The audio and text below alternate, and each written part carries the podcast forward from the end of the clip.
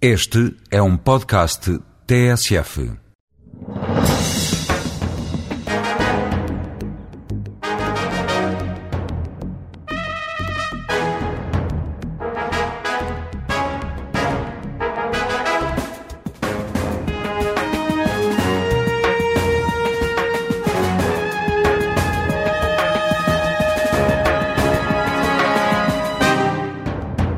Eduardo Catroga está no mundo dos negócios, mas ficou conhecido aos portugueses por ter sido Ministro das Finanças, o último Ministro das Finanças de Cavaco Silva.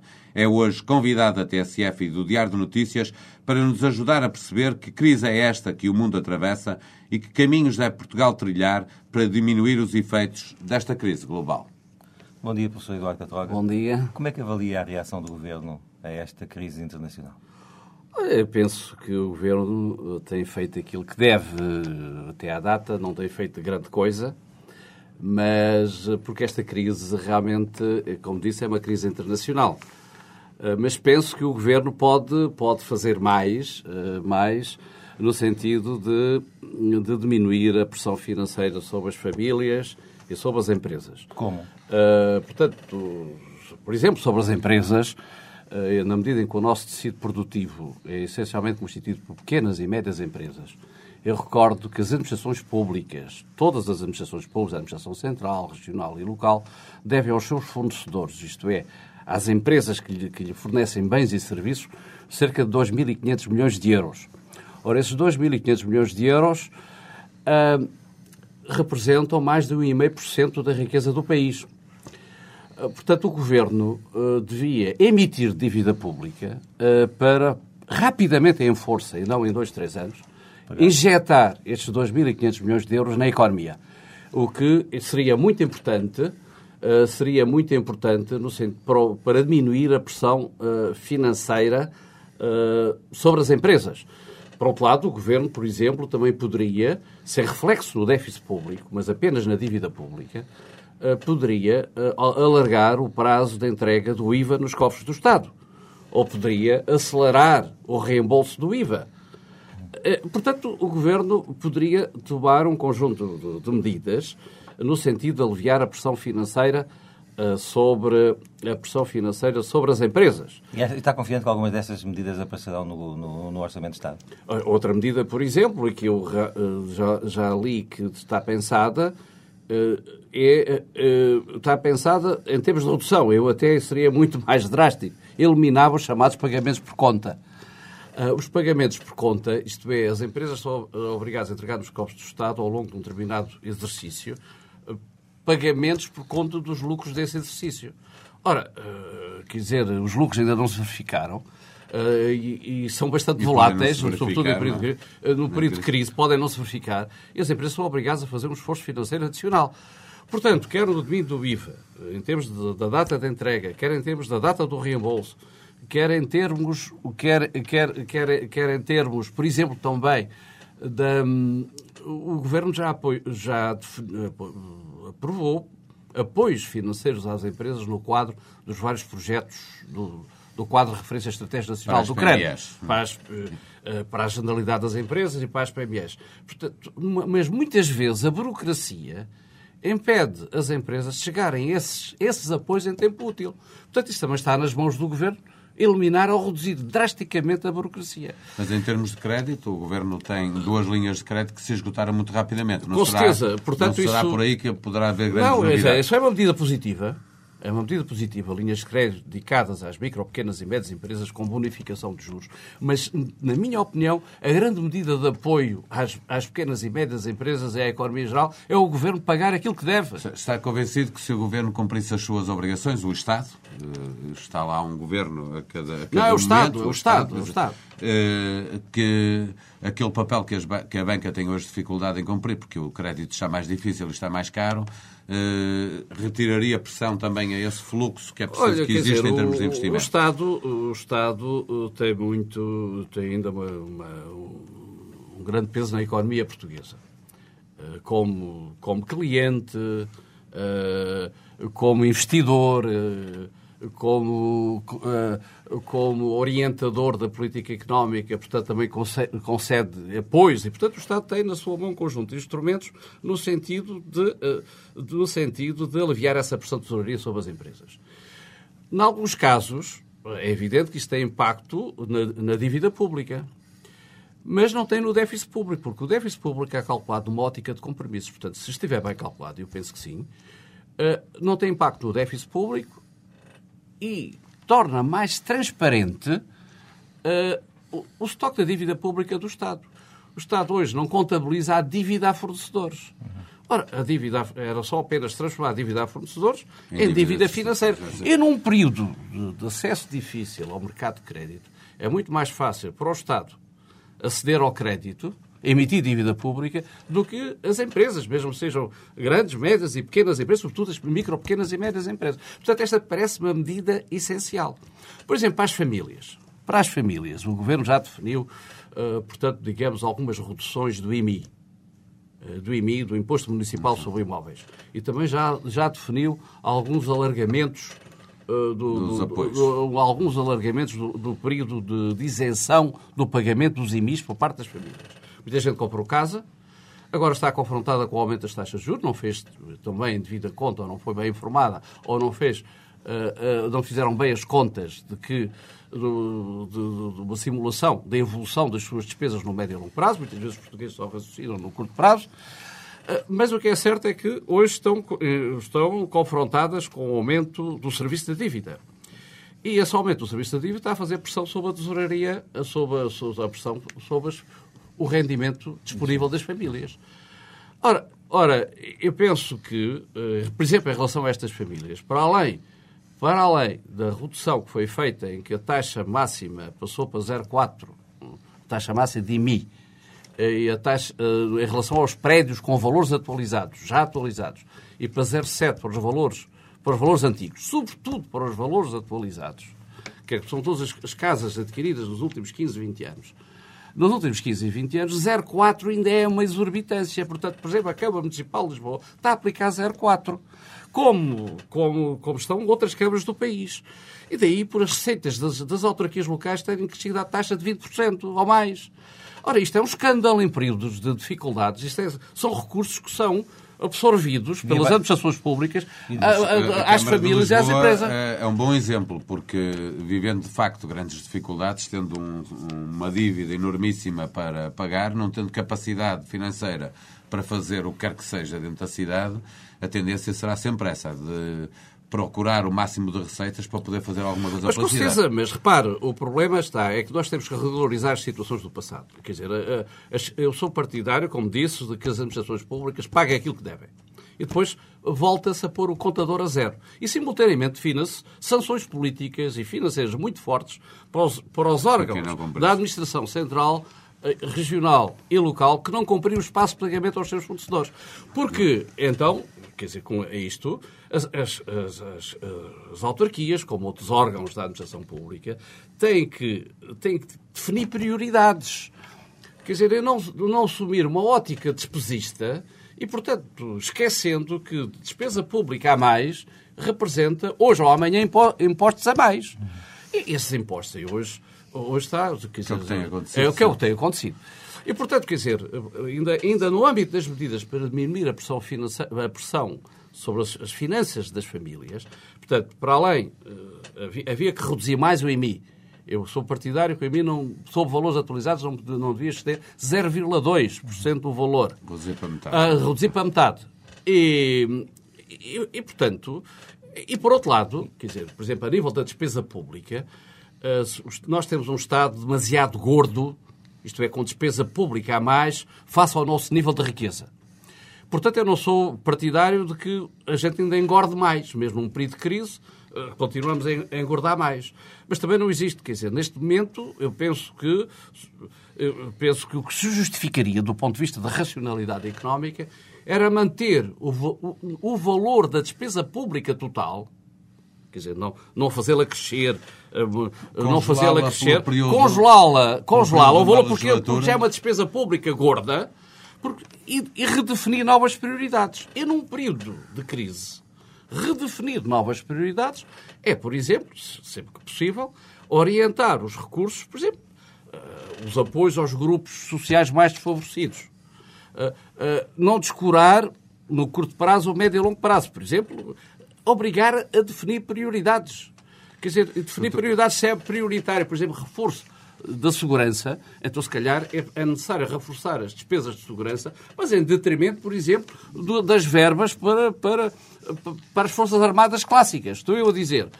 É, é preciso analisar se se deve é aumentar fácil. as indenizações compensatórias à RTP, é uma força política a, a, RTP ou pôr mais polícia na rua.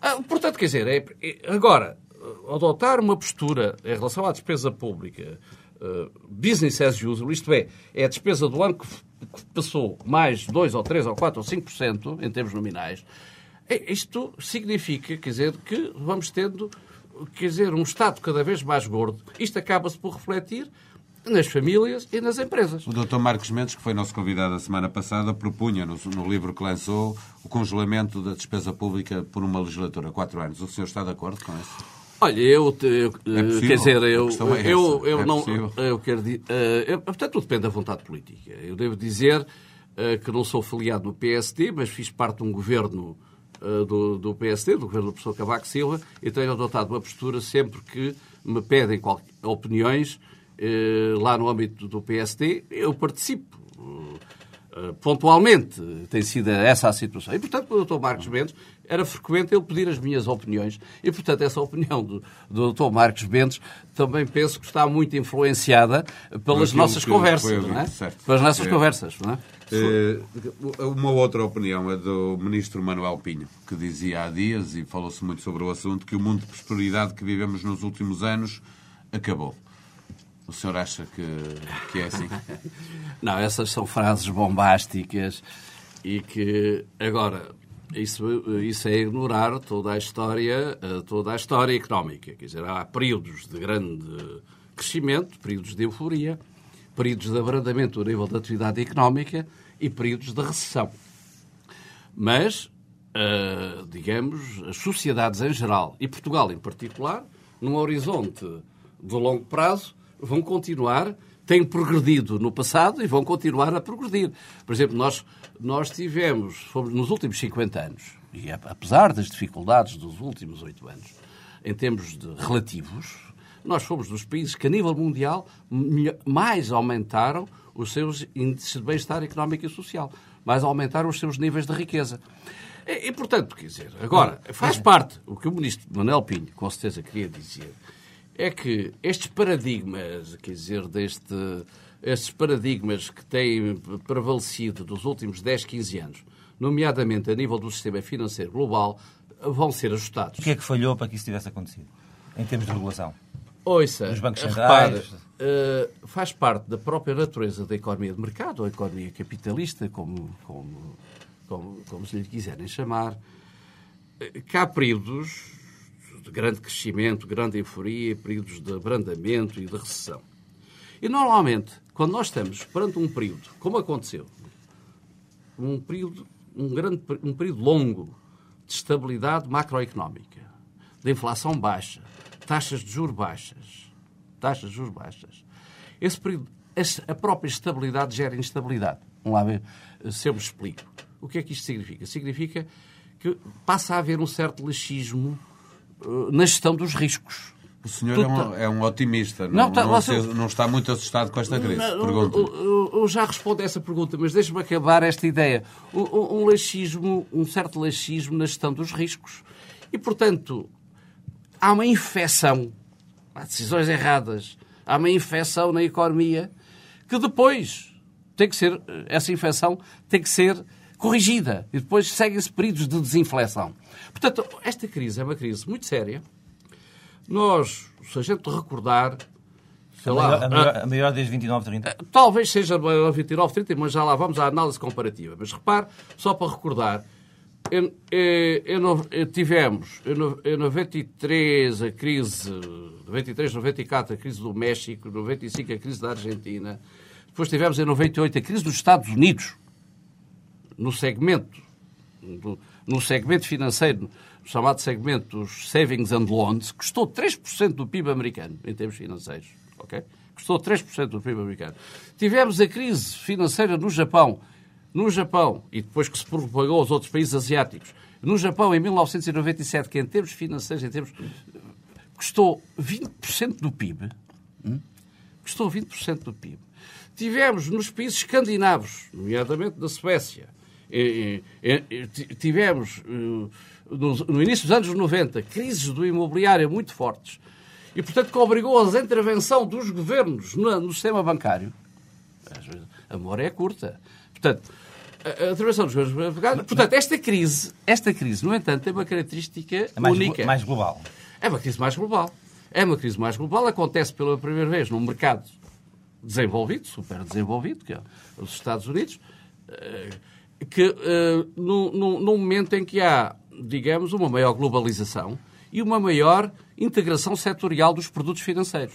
Repare, só para lhe dar, só para lhe dar o que é que eu quero significar com isto. Sei lá, os bancos originam o crédito, depois transformam esse crédito em, fazem, em, pacotam esse crédito e transformaram esse crédito em, em, produtos vendáveis no mercado de capitais às várias instituições, através das securitizações, das titularizações, são vendidos no mercado de capitais, e depois eh, as companhias de seguro, como aconteceu com a AIG, a, a, a companhias de seguro e, outras, e outros bancos também, fazem, por exemplo, o seguro do, o seguros, seguros em relação às dívidas, depois, dívidas de, de obrigações. Isto é, se o, devedor, se o devedor não pagar na data do vencimento, uh, o é seguro é funciona, neve, que é os credit default swaps. Portanto, digamos, isto está tudo interligado. E, portanto, esta, esta crise.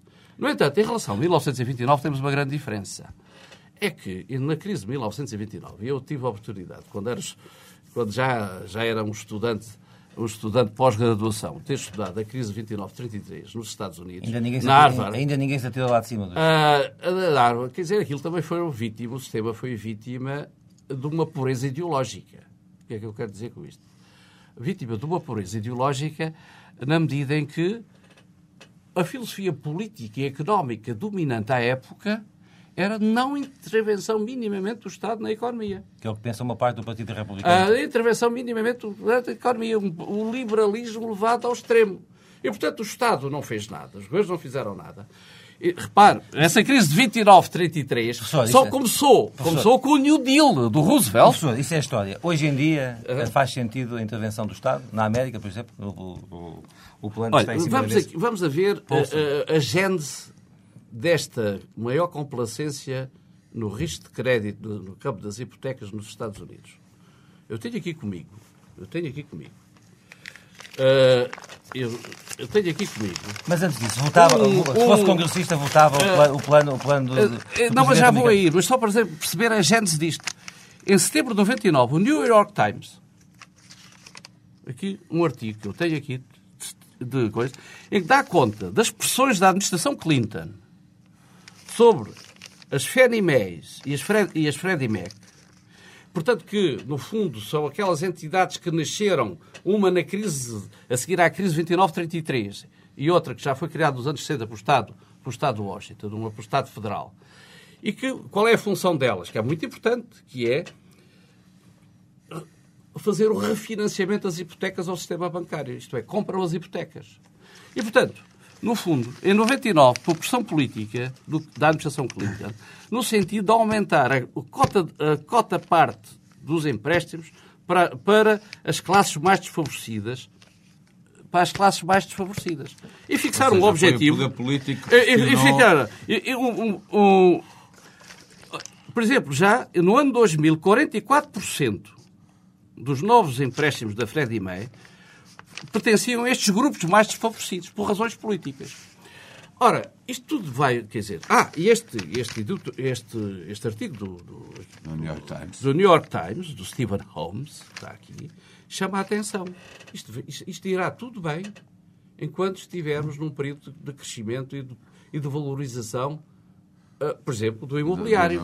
Uh, por exemplo, a lição do imobiliário não paga, a casa vai para o banco, o banco revende a casa e revende a casa Mas ainda com o preço retomar a pergunta de João Marcelino, que é o poder político pressionou, Mas- eh, pressionou o sistema financeiro a emprestar a quem não devia, muito provavelmente. E agora o poder político determina que os impostos dos contribuintes devem refinanciar aquilo que o sistema financeiro não foi capaz de, de saber gerir. Mas repare, eu tenho para mim que neste caso houve falhas de mercado, porque isto foi falhas de Estado.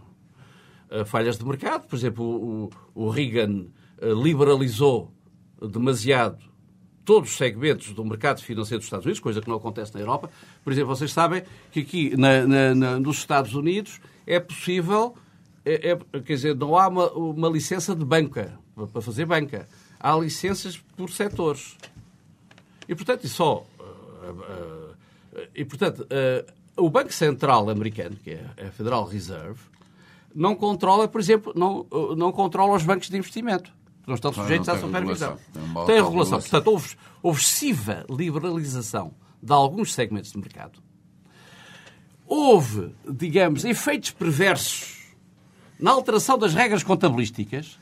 Alteração das regras contabilísticas. Deixe-nos deixe deixe colocar Diga. algumas perguntas mais concretas. Diga. É favorável ao plano uh, apadrinhado pela administração norte-americana? Olha, no caso, no caso Para particular, ah, não, não é- eu não sei se resolve o problema, porque as, ah, muitas artérias do, do sistema financeiro Pode não chegar. global... Está-me a dizer que os 700 mil- ah, 700 mil eu- milhões Eu, eu, podem recordo que os chegar. 700 mil milhões há que adicionar já, em termos, Os 200. aos 300 mil milhões, mais ou menos, que a administração americana já se comprometeu. Não quer dizer que isto corresponde à totalidade das perdas, porque uma parte daqueles, uma parte vai ser recuperada. Não sabe é quanto. Uma parte vai ser recuperada. Portanto, eu, no contexto americano, e face às responsabilidades que os americanos têm na gênese desta crise, o, o governo americano tem que tomar todas as medidas, incluindo essa, desse tipo, seja o, seja o, plano, o plano com mais ou menos ajustamentos. Esse, eh, o, o governo americano tem que, eh, tem que assumir as suas responsabilidades. Isso aí concordo muito com o que diz, o, com o que diz os, os dirigentes europeus. Perante esta crise, faz sentido manter a meta apresentada em Bruxelas para ter um déficit em 2009 de 1,5%. Ouça, quer dizer, vamos lá ver. eh, o que é fundamental nesta crise... eh, Faz nesta a pergunta crise- se há espaço de manobra política para levar um déficit, por exemplo, até 2%. Ele vai terminar em e 2,2%. Não, quer dizer, Deixa-me acrescentar um que- ponto também a esta pergunta. Se acha que a, a- União Europeia deveria afrouxar as regras do Pacto de Estabilidade e Crescimento? Repara, as regras do Pacto de Estabelecimento, o Pacto de Estabilidade e Crescimento têm que ser vistos numa ótica estrutural, não numa ótica conjuntural. E, portanto, e, e elas próprias prevêem regras que, em situações de crise, as regras podem, por exceção, eh, eh, não ser, não, não, não ser cumpridas. E este é um caso desse? Agora, se- portanto, eu digo que não estamos ainda nesse período de exceção. É uma questão de le- é uma questão de leitura política, Nós estamos não é? ainda nesse período de exceção. Portanto, há um abrandamento que se vai acentuar, aliás, em 2009, relativamente a 2008. Portanto, a economia europeia, globalmente, segundo as melhores estimativas neste momento, não deve crescer mais que 1%.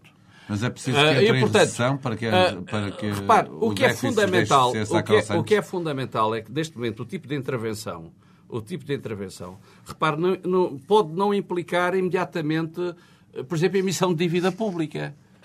É uma Essa é intervenção proposta. no sentido de criar condições para a retoma da confiança. Porque, eh, repare, Mas em é muitas intervenções injetar que, capital, que houve eh, no passado, noutros países, os governos que fizeram essa intervenção no sistema bancário acabaram por não ter prejuízo. Porque altura- depois a economia recupera e, e recupera e, e, e, portanto, aquele, aquele cenário mais pessimista eh, aquele cenário mais pessimista não, não se vem a verificar. Aliás, eh, aliás, hoje, quando se diz assim, 700 mil milhões de, de dólares, eh, uma injeção dos contribuintes americanos no- em Wall Street, este- isto pode não ser assim, porque esses ativos valerão alguma coisa. Claro, E, portanto, Há o- eh, e, portanto há o deve o haver, não é? apelar ao seu, ao seu poder de síntese para Diga. podermos fazer aqui algumas perguntas que temos para, lhe- para colocar. Ah, e uma delas tem a ver, deixando agora um, de lado um pouco a crise eh, dos mercados financeiros e indo à, à crise da, da economia portuguesa e às dificuldades sentidas pelas famílias, o que é que defenderia como aumento para os funcionários públicos em 2009? Olha, repare, nós Uh, em relação, nós temos uma situação e que é uma, uma das causas da nossa, da, da nossa deterioração da competitividade, é que os custos unitários do fator trabalho, desde que entramos no euro, uh, e sobretudo até desde 96, os custos de trabalho, os custos unitários do, do fator trabalho, uh, têm aumentado para as empresas mais do que a produtividade. E, portanto, e que isto, isto, os estudos do Banco de Portugal demonstram isso. A nível global, a nível global, e, e, e, portanto, esse, esse, esse aspecto não Isso pode quer dizer deixar... para que nos percebam que as empresas estão menos rentáveis, não é? Com certeza, quer dizer, é, uma, é, um, é um fator, é um fator, eh, é um fator de, de não competitividade, sempre que os custos sobem mais do que, do que a produtividade. Não, está, não estaria a defender congelar os salários da, da, da função pública. Repare, eu que eu, isso já aconteceu. Não, estamos a falar de 2009. Eu, olha, eu posso lhe dizer aquilo que fiz em 94. Em 94, portanto, a economia estava em recessão. de 94 para 95. Em recessão, em, em, em 94. Por exemplo, aumentei as tabelas salariais da função pública em 2%, quando a taxa de inflação, nessa época, ainda estava a 5%.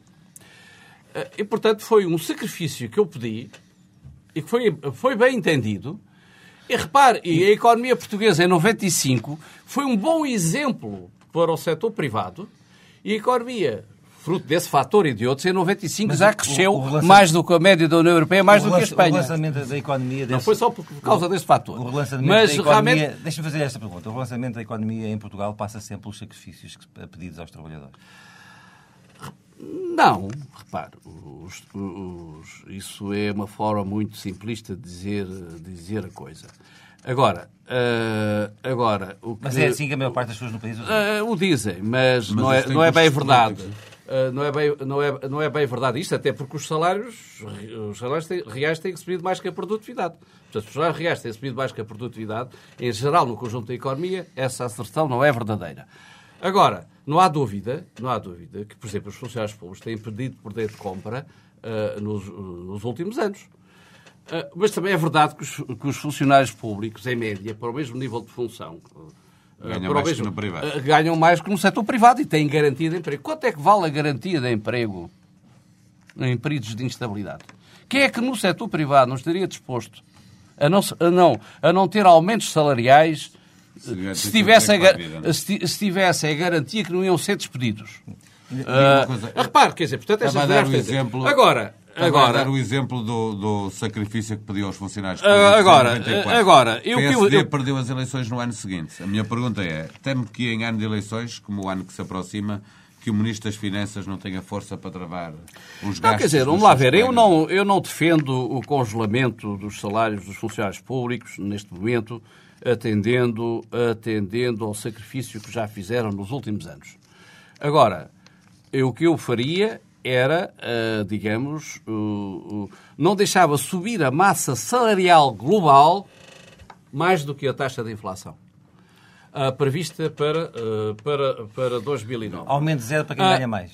portanto, no fundo, no fundo, no fundo, a massa salarial total não, não, não subiria mais que 2, 2,5%. Professor, temos que aqui, temos que aqui abordar também aqui. Uh, não, porque isto é muito importante para dar, para dar depois um sinal também para o setor privado, porque numa época de crise é mais importante do que nunca uma moderação salarial uh, para ev evitar o agravamento, o, agra o agravamento do desemprego. Obras públicas, qual é a sua posição? Face à, digamos, àquilo que está na, na praça pública em termos de discussão. Olha, é, quer dizer, eu penso que num período de crise é, é preciso uh, redefinir prioridades redefinir prioridades na despesa pública corrente e, referir, e, e redefinir prioridades nas despesas de investimento. Portanto, a, a, grande questão, a questão central da economia portuguesa é a taxa potencial de crescimento da economia. Isto é, a taxa a médio e longo prazo. Nós hoje temos um potencial de crescimento a médio e longo prazo, independentemente de flutuações conjunturais, apenas do 1,5%. A nossa grande questão é como passamos do 1,5% para 3%. Isto independentemente da flutuação de um determinado ano, crescemos um bocadinho mais ou um mas bocadinho menos. é preciso investimento público a ajudar, não é? Mas precisa, é, é preciso investimento de qualidade, que seja reprodutivo, que crie valor. E não investimento público ou privado que não crie valor. Mas e, um, portanto, um aeroporto como o aeroporto não, de Lisboa não cria valor, eu, não é competitivo. O, o, o, aeroporto, o aeroporto, o aeroporto eu, sou eu sou partidário da, da, da, construção do novo aeroporto, porque o aeroporto o aeroporto de, da Portela está saturado. Caminha para a saturação passo A lá. questão é mais o É, TGV. portanto, uh, portanto eu, eu, na altura uh, até participei num programa prós e contras e, e penso que, que foi muito decisivo até para o Governo fazer uma paragem para a reflexão. E, Sobre e, e, portanto, mas agora, a agora em, relação, em relação ao aeroporto da OTA, penso que era fundamental, porque ninguém consegue prever a evolução da procura Agora a 20 Alcochete, anos ou agora é 50 anos, é ou da OTA de Alcochete. Ninguém consegue fazer uma previsão da evolução do tráfego aéreo nos próximos 20, 50 anos. Era fundamental fazer uma- um desenvolvimento fixo, isto é, uma construção por módulos. Flexibilidade no na, na- construção do novo aeroporto. No sentido de controlar riscos da evolução da procura. Aeroporto sim, TGV. Ah, TGV, TGV. Ah, ah, ah, quando falo em TGV, por exemplo, eu separo Lisboa-Porto, Lisboa-Madrid. E, e outras ligações, Porto-Vigo, etc. Qual é que é a eh, Lisboa. Lisboa-Porto, eu se fosse Ministro das Finanças, mandava fazer uma, eh, uma auditoria técnica para concluir. A auditoria técnica não quer dizer que as atuais administrações da CP ou da RAV não sejam de, de confiança, mas para que não existissem dúvidas, que são administrações nomeadas pelo Governo, mandava fazer uma auditoria técnica independente para concluir se, se a linha atual de caminho de ferro, Lisboa-Porto, está ou não está saturada ou se estará saturado nos próximos 5, 10 anos. Se está saturado nos 5, 10 anos, acho que não deve haver discussão. O, o TGV, a linha TGV para o Porto deve ser feita. E para Madrid. A, a TGV para o Porto deve ser feita. Mas Porque a construir uma segunda linha, a construir uma segunda linha, já agora investe-se mais 20%, ou o que é que custa, uma linha adaptada a um comboio de alta velocidade. E, portanto, eh, penso que aqui a questão central é que fique claro, fique claro, que a atual linha Porto-Lisboa caminha para a saturação ou que está prestes a ser saturada. E, portanto, porque se de contrário não vale a pena investir, numa- para já, pelo menos para já, não quer dizer que daqui a 10 anos não se justifique, numa infraestrutura, numa infraestrutura para ganhar, uma- liga- ligação- para ganhar a 15 ou ligação- 20 E a minutos. ligação a Madrid, que já está, já está a ser eh, alvo de concurso. Ora, a, a, ligação a Madrid, eu sou, eu sou uh, crítico da metodologia. O que é que eu quero dizer com isto? Eu acho que esta metodologia dos, dos, das chamadas parcerias público-privadas uh, devia ser alterada para a defesa dos contribuintes. O que é que eu quero dizer com isto? Eu acho que a, a linha Li- Lisboa-Madrid, uh, como aliás a, a linha Lisboa-Porto, deviam ser desenvolvidas na seguinte metodologia. O Governo definia o projeto, os projetos em detalhe, na especialidade, um caderno de encargos detalhado, definia o quadro de apoios que é possível obter da União Europeia e até do próprio, do próprio Orçamento do Estado, dentro das restrições que existem, mas depois fazia um concurso um concurso tipo construção, exploração, e a minha decisão era simples. Se aparecessem investidores privados, sejam nacionais ou estrangeiros, interessados nestas condições a realizar o projeto, portanto, se este, por outras palavras, se este projeto passasse o teste do mercado, então o projeto deve ser feito. E não tenho a certeza que... Ah, Agora, É fazer. que o governo diz que vai fazer. Não, mas o problema, o problema não, mas não é, mas é- interessa é clarificar uma coisa. Quem é que fica com os riscos? Desvios de custos? Apostar. E quem é que fica com os riscos dos desvios da procura? É bem, eu não, é acho que nós é não assim temos estas. Não, não, é, mas, não, mas não é, não não tem temos o direito, não temos o direito de transferir mais encargos financeiros para os nossos filhos e para os nossos netos. Não temos esse direito. E portanto eu aí era implacável se fosse Ministro das Finanças. E vê mais alguma outra obra que fosse prioritária neste momento? Ora, em relação a estas obras, quer dizer, eh, as obras têm que ser analisadas caso a caso. Ah, Por exemplo, autoestradas, há, nitidamente autoestradas já há mais, em alguns sítios, com fraco movimento. Toda a gente diz isso à boca, à boca pequena, à- eh, aqui dentro do país. E, portanto, é a altura de refletir a construção de novas autoestradas. Mas nós temos infraestruturas. E pôr os utentes a Ah, pagá-las oh, oh, a oh, oh, com certeza. E temos infraestruturas, infraestruturas rodoviárias a mais, mas não quer dizer que não precisemos de construir mais. Sobretudo dando prioridade aos estrangulamentos de ligação das atuais autoestradas e vias rápidas aos centros, aos, aos portos, aos aeroportos, a- a- a- portanto, dando aos parques industriais e logísticos, etc. Portanto, quer dizer, esse- esses investimentos porque são importantes para melhorar a produtividade daquilo que já está, daquilo que já está Mas, feito. partindo do princípio que isto esteja a ser feito, eh, eh, no fundo, eh, não há nada que, eh, à à partida, votasse em função da crise. Ah, Repare, eu, eu, eu, com certeza, com estes critérios de análise, havia muita coisa que não, não, que não passava o crivo. Porque, porque critérios em função da reprodutividade, da rentabilidade, do não recurso ao dinheiro dos contribuintes no futuro, eh, ou, ou não recurso a, a- a avalos do Estado. Por exemplo, sei lá, hoje, por exemplo, o- o- os, uh, as empresas, como as Estradas de Portugal, cuja situação do ponto de vista das contas públicas ainda não está clarificada, de acordo com, de acordo com o seu decreto-lei de Constituição, não pode dar avalos, agora as empresas construtoras e os bancos, para financiar novas infraestruturas, têm que, estão a exigir o aval do- da garantia do Estado. Eu não dava a garantia do Estado. Portanto, quer dizer, aqui, este é que é o critério fundamental. Está, está percebido o seu ponto. Esta crise afetou as suas finanças pessoais ou obrigou a transferências de poupanças? Foi Pois é. apanhado, foi apanhado desprevenido. Ah, não, é, repare, eu, eu, quiser, eh, no fundo, ao longo dos meus últimos. eh, Desde, desde, desde, que voltei, desde que voltei a ganhar bem, que foi em 1981, houve uma fase Desde que eu que estive. Ah, não, não, não, é uma fase que estive nacionalizado. E na altura, quando estive nacionalizado, eh, eh, eu, aos 31 anos era administrador da CUF privada. E nessa altura ganhava 100 contos por mês, que era uma, uma fortuna. Uh, Depois veio o governo revolucionário e passou para 50 contos. Portanto, eu baixou o ordenado em 50%. Uh, De ce- de 100 contos, na época, para 50. Tinha eu 31 anos. O que vale é que ainda não me tinha. o- ainda- que vale é que ainda não me tinha habituado uh, ao nível de vida de 100 contos, que eu era administrador da CUF, privado aos 31 anos, que era o dos gajos mais bem remunerados do país na época. Eh, e, portanto, só voltei a ganhar bem eh, quando, em 82, voltei ao setor privado. Fui dos, dos- em agosto de 82, eh, eh, em agosto de 82, fui do- dos, dos primeiros, portanto, chamar gestores tinham sido nacionalizados a passar para o setor privado. E voltei a ganhar bem. E, portanto, desde 82 que ganho bem, com exceção dos dois anos que estive no no governo. governo. Mas aí tive, vesti com muito gosto a camisola nacional. E, e, e- e, portanto, segui uma, uma estratégia de aplicação das minhas poupanças, das poupanças eh, líquidas, eh, portanto, as poupanças que conseguia girar, gerar, eh, diversificando. Portanto, tenho uma imobiliário, terrenos, tenho imobiliário, casas, eh, tenho, eh, portanto, e também tenho património financeiro. Mas o património financeiro, devo dizer, nesta minha fase eh, da vida, portanto, se tivesse 30 anos ou 35, o grau de exposição ao risco maior. é- é- seria maior do que aos 65 anos. Aos 65 anos já não estou em condições de correr grandes riscos. Portanto, tenho uma pequena parcela a risco, uma, uma pequena parcela a risco, numa, em que dei eh, ao banco que me, que me gere, que me gere eh, estas, esta, esta poupança, digamos, em aplicações financeiras, eh, dei uma, já há bastante tempo uma instrução conservadora.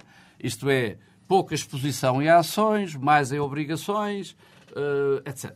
Quer dizer, olha... eh, Não foi apanhado- eh, não foi apanhado desprevenido. não, é evidente que, é evidente que no- dentro desta filosofia não fui muito apanhado desprevenido, o que não quer dizer que, como todas as pessoas, as pessoas no mundo em geral e também em Portugal, pois o património, neste momento, o património seja financeiro, seja imobiliário, eh, se- vale menos. Talvez não vale. eh, eh, só, só as terras é que eh, já o meu pai dizia: Já- olha, quem se é? agarrou Já à terra nunca caiu. E por isso eu tive sempre a Com- preocupação de, de também ter uma proporção em terras. Costuma dizer-se compre terra que já não se fabrica mais. Pois, ou, ou quem se agarrou à terra nunca caiu.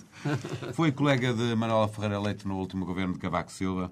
Está firmemente convencido que o PSD está a criar as condições necessárias para disputar a vitória nas próximas eleições. Olha, como disse há pouco, quer dizer, eu tenho uma visão da vida política que não é partidária. É evidente sou da área social-democrata, tive, tive, participei com muito gosto no governo do professor Cavaco Silva, por amizade com ele, não porque estivesse na política. Eh, E, portanto, gosto da Manuela Ferreira Leite, ela foi minha colega na faculdade, de dois, dois anos mais velha, salvo erro. Ela é do curso 64, 63, 64, e eu sou do curso de 1966. 66. Portanto, ela tem dois, dois, três anos mais velha do que eu. E, portanto, é uma mulher séria, uma mulher determinada. Eh, agora, eh, eu não, já há bastante tempo não estou com ela, mas quando estiver com ela, uh, tenho que lhe fazer algumas recomendações. Uh, Não quero aproveitar já. Uh, a primeira recomendação é que realmente ela tem que ter um discurso. Há, há que confrontar os portugueses com os problemas. Discurso de verdade. Mas há que ter simultaneamente ter um discurso de esperança. Porque nós somos capazes de vencer, de vencer as dificuldades. Nós, portugueses, vamos ser capazes de vencer as dificuldades.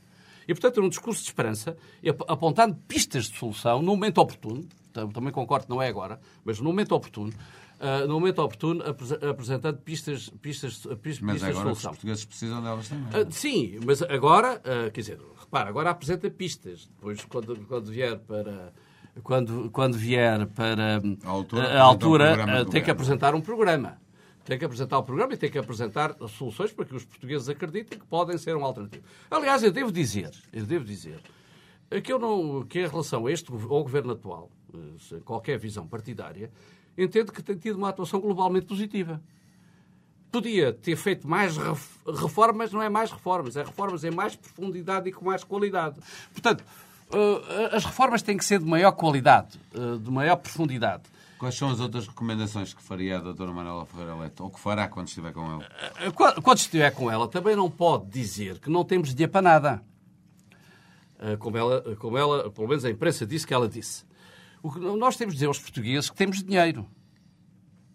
Que não somos ricos, mas temos dinheiro. Agora, que temos é que aplicar bem o nosso dinheiro. Isso é que é fundamental. E para terminar, uh, abstraindo uh, nesta pergunta que vou fazer, a sua própria pessoa, qual foi o melhor e o pior ministro das Finanças dos últimos 40 anos em Portugal? Ouça, nem sempre é fácil fazer juízos, juízos de valor. Muitas vezes o Ministro das Finanças, quando está num período de, de grande euforia económica, uh, crescimento económico, como aconteceu com o Ministro Miguel Cadilho e com o Ministro Sousa Franco, Uh, portanto, tiveram, uh, quatro, uh, tiveram quatro anos. Quatro anos. Enquanto que Miguel Cadilho fez, fez reformas, Sousa, Sousa Franco, e soube aproveitar o período das vacas gordas. é, é, o, o, o, Ministro das Finanças de, de António Guterres eh, talvez também pelas características do Primeiro-Ministro, Primeiro é, eh, desaproveitou, e isto é no dizer da Comissão da União Europeia, o período de ouro para fazer reformas e deixou aumentar em termos líquidos mais de 100 mil funcionários públicos, para além dos 20 mil que estavam em contratos a prazo, e, aumentou em contraciclo a despesa pública corrente primária. E, portanto, eu, eu diria que, ao contrário daquilo que muita gente pensa, eh, de que o Ministro das Finanças desse período não fez, não cumpriu bem a sua função. É pena ele não estar cá eh, já para se defender, mas a realidade mas é esta. é o Miguel Cadilho não, eu não digo que é o Miguel Cadilho, eu não digo que é difícil fazer comparar. Eu, eu, que eu digo, eu, eu que eu digo é que o Miguel Cadilho teve a sorte de estar num período de vacas gordas, e quando é um período de vacas gordas... E o professor mas... Cavaco Silva não, não entra aqui nesta... Também foi Ministro das Finanças. Uh, com certeza, mas eu não estou a dizer, a dizer, que o Miguel Cadilho foi o melhor, porque eu não vou nestas coisas do melhor e do pior. Eu, eu digo assim, até na avaliação, que tem, a avaliação rigorosa e objetiva diz assim dentro do, no campo dos objetivos possíveis, atendendo à fase do ciclo económico e à situação das finanças públicas naquela época, o Ministro das Finanças alcançou todos os objetivos possíveis ou não? Há Ministros das Finanças que aparentemente são bons e não são. E há Ministros das Finanças que aparentemente não são tão bons e são muito bons. Doutor Eduardo Catroga, muito obrigado por ter vindo à TSF e ao Diário Notícias. Bom dia.